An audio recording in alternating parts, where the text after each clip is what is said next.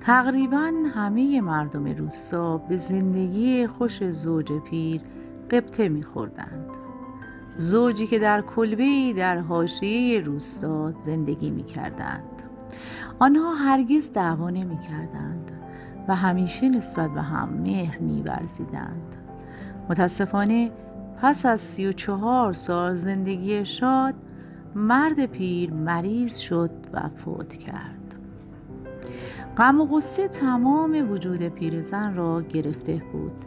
فرزندانش سعی کردند او را آرام کنند اما هیچ تأثیری نداشت. همسایگان کوشیدند او را آرام کنند اما آنها نیز موفق نشدند. هفته ها و ماه ها گذشت ولی زن همچنان در سوگ نشسته بود. از صبح تا شب اشک میریخت.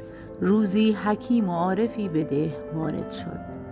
مردم درباره زن پیر با او حرف زدند و از او خواستند به وی کمک کند. حکیم مقدس به ملاقات زن رفت.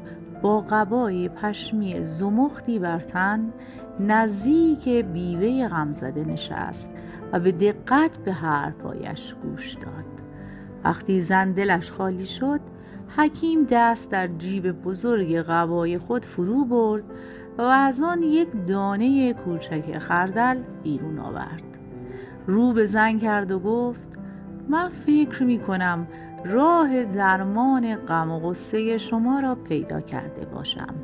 از شما می‌خواهم به تمام اطراف این منطقه سرکشی کرده خانواده ای را که هیچ غم و غصه ای ندارند پیدا کنید وقتی چنین خانواده ای را پیدا کردید این دانه خردر را به آنها بدهید و برگردید و نتیجه را به من گزارش کنید.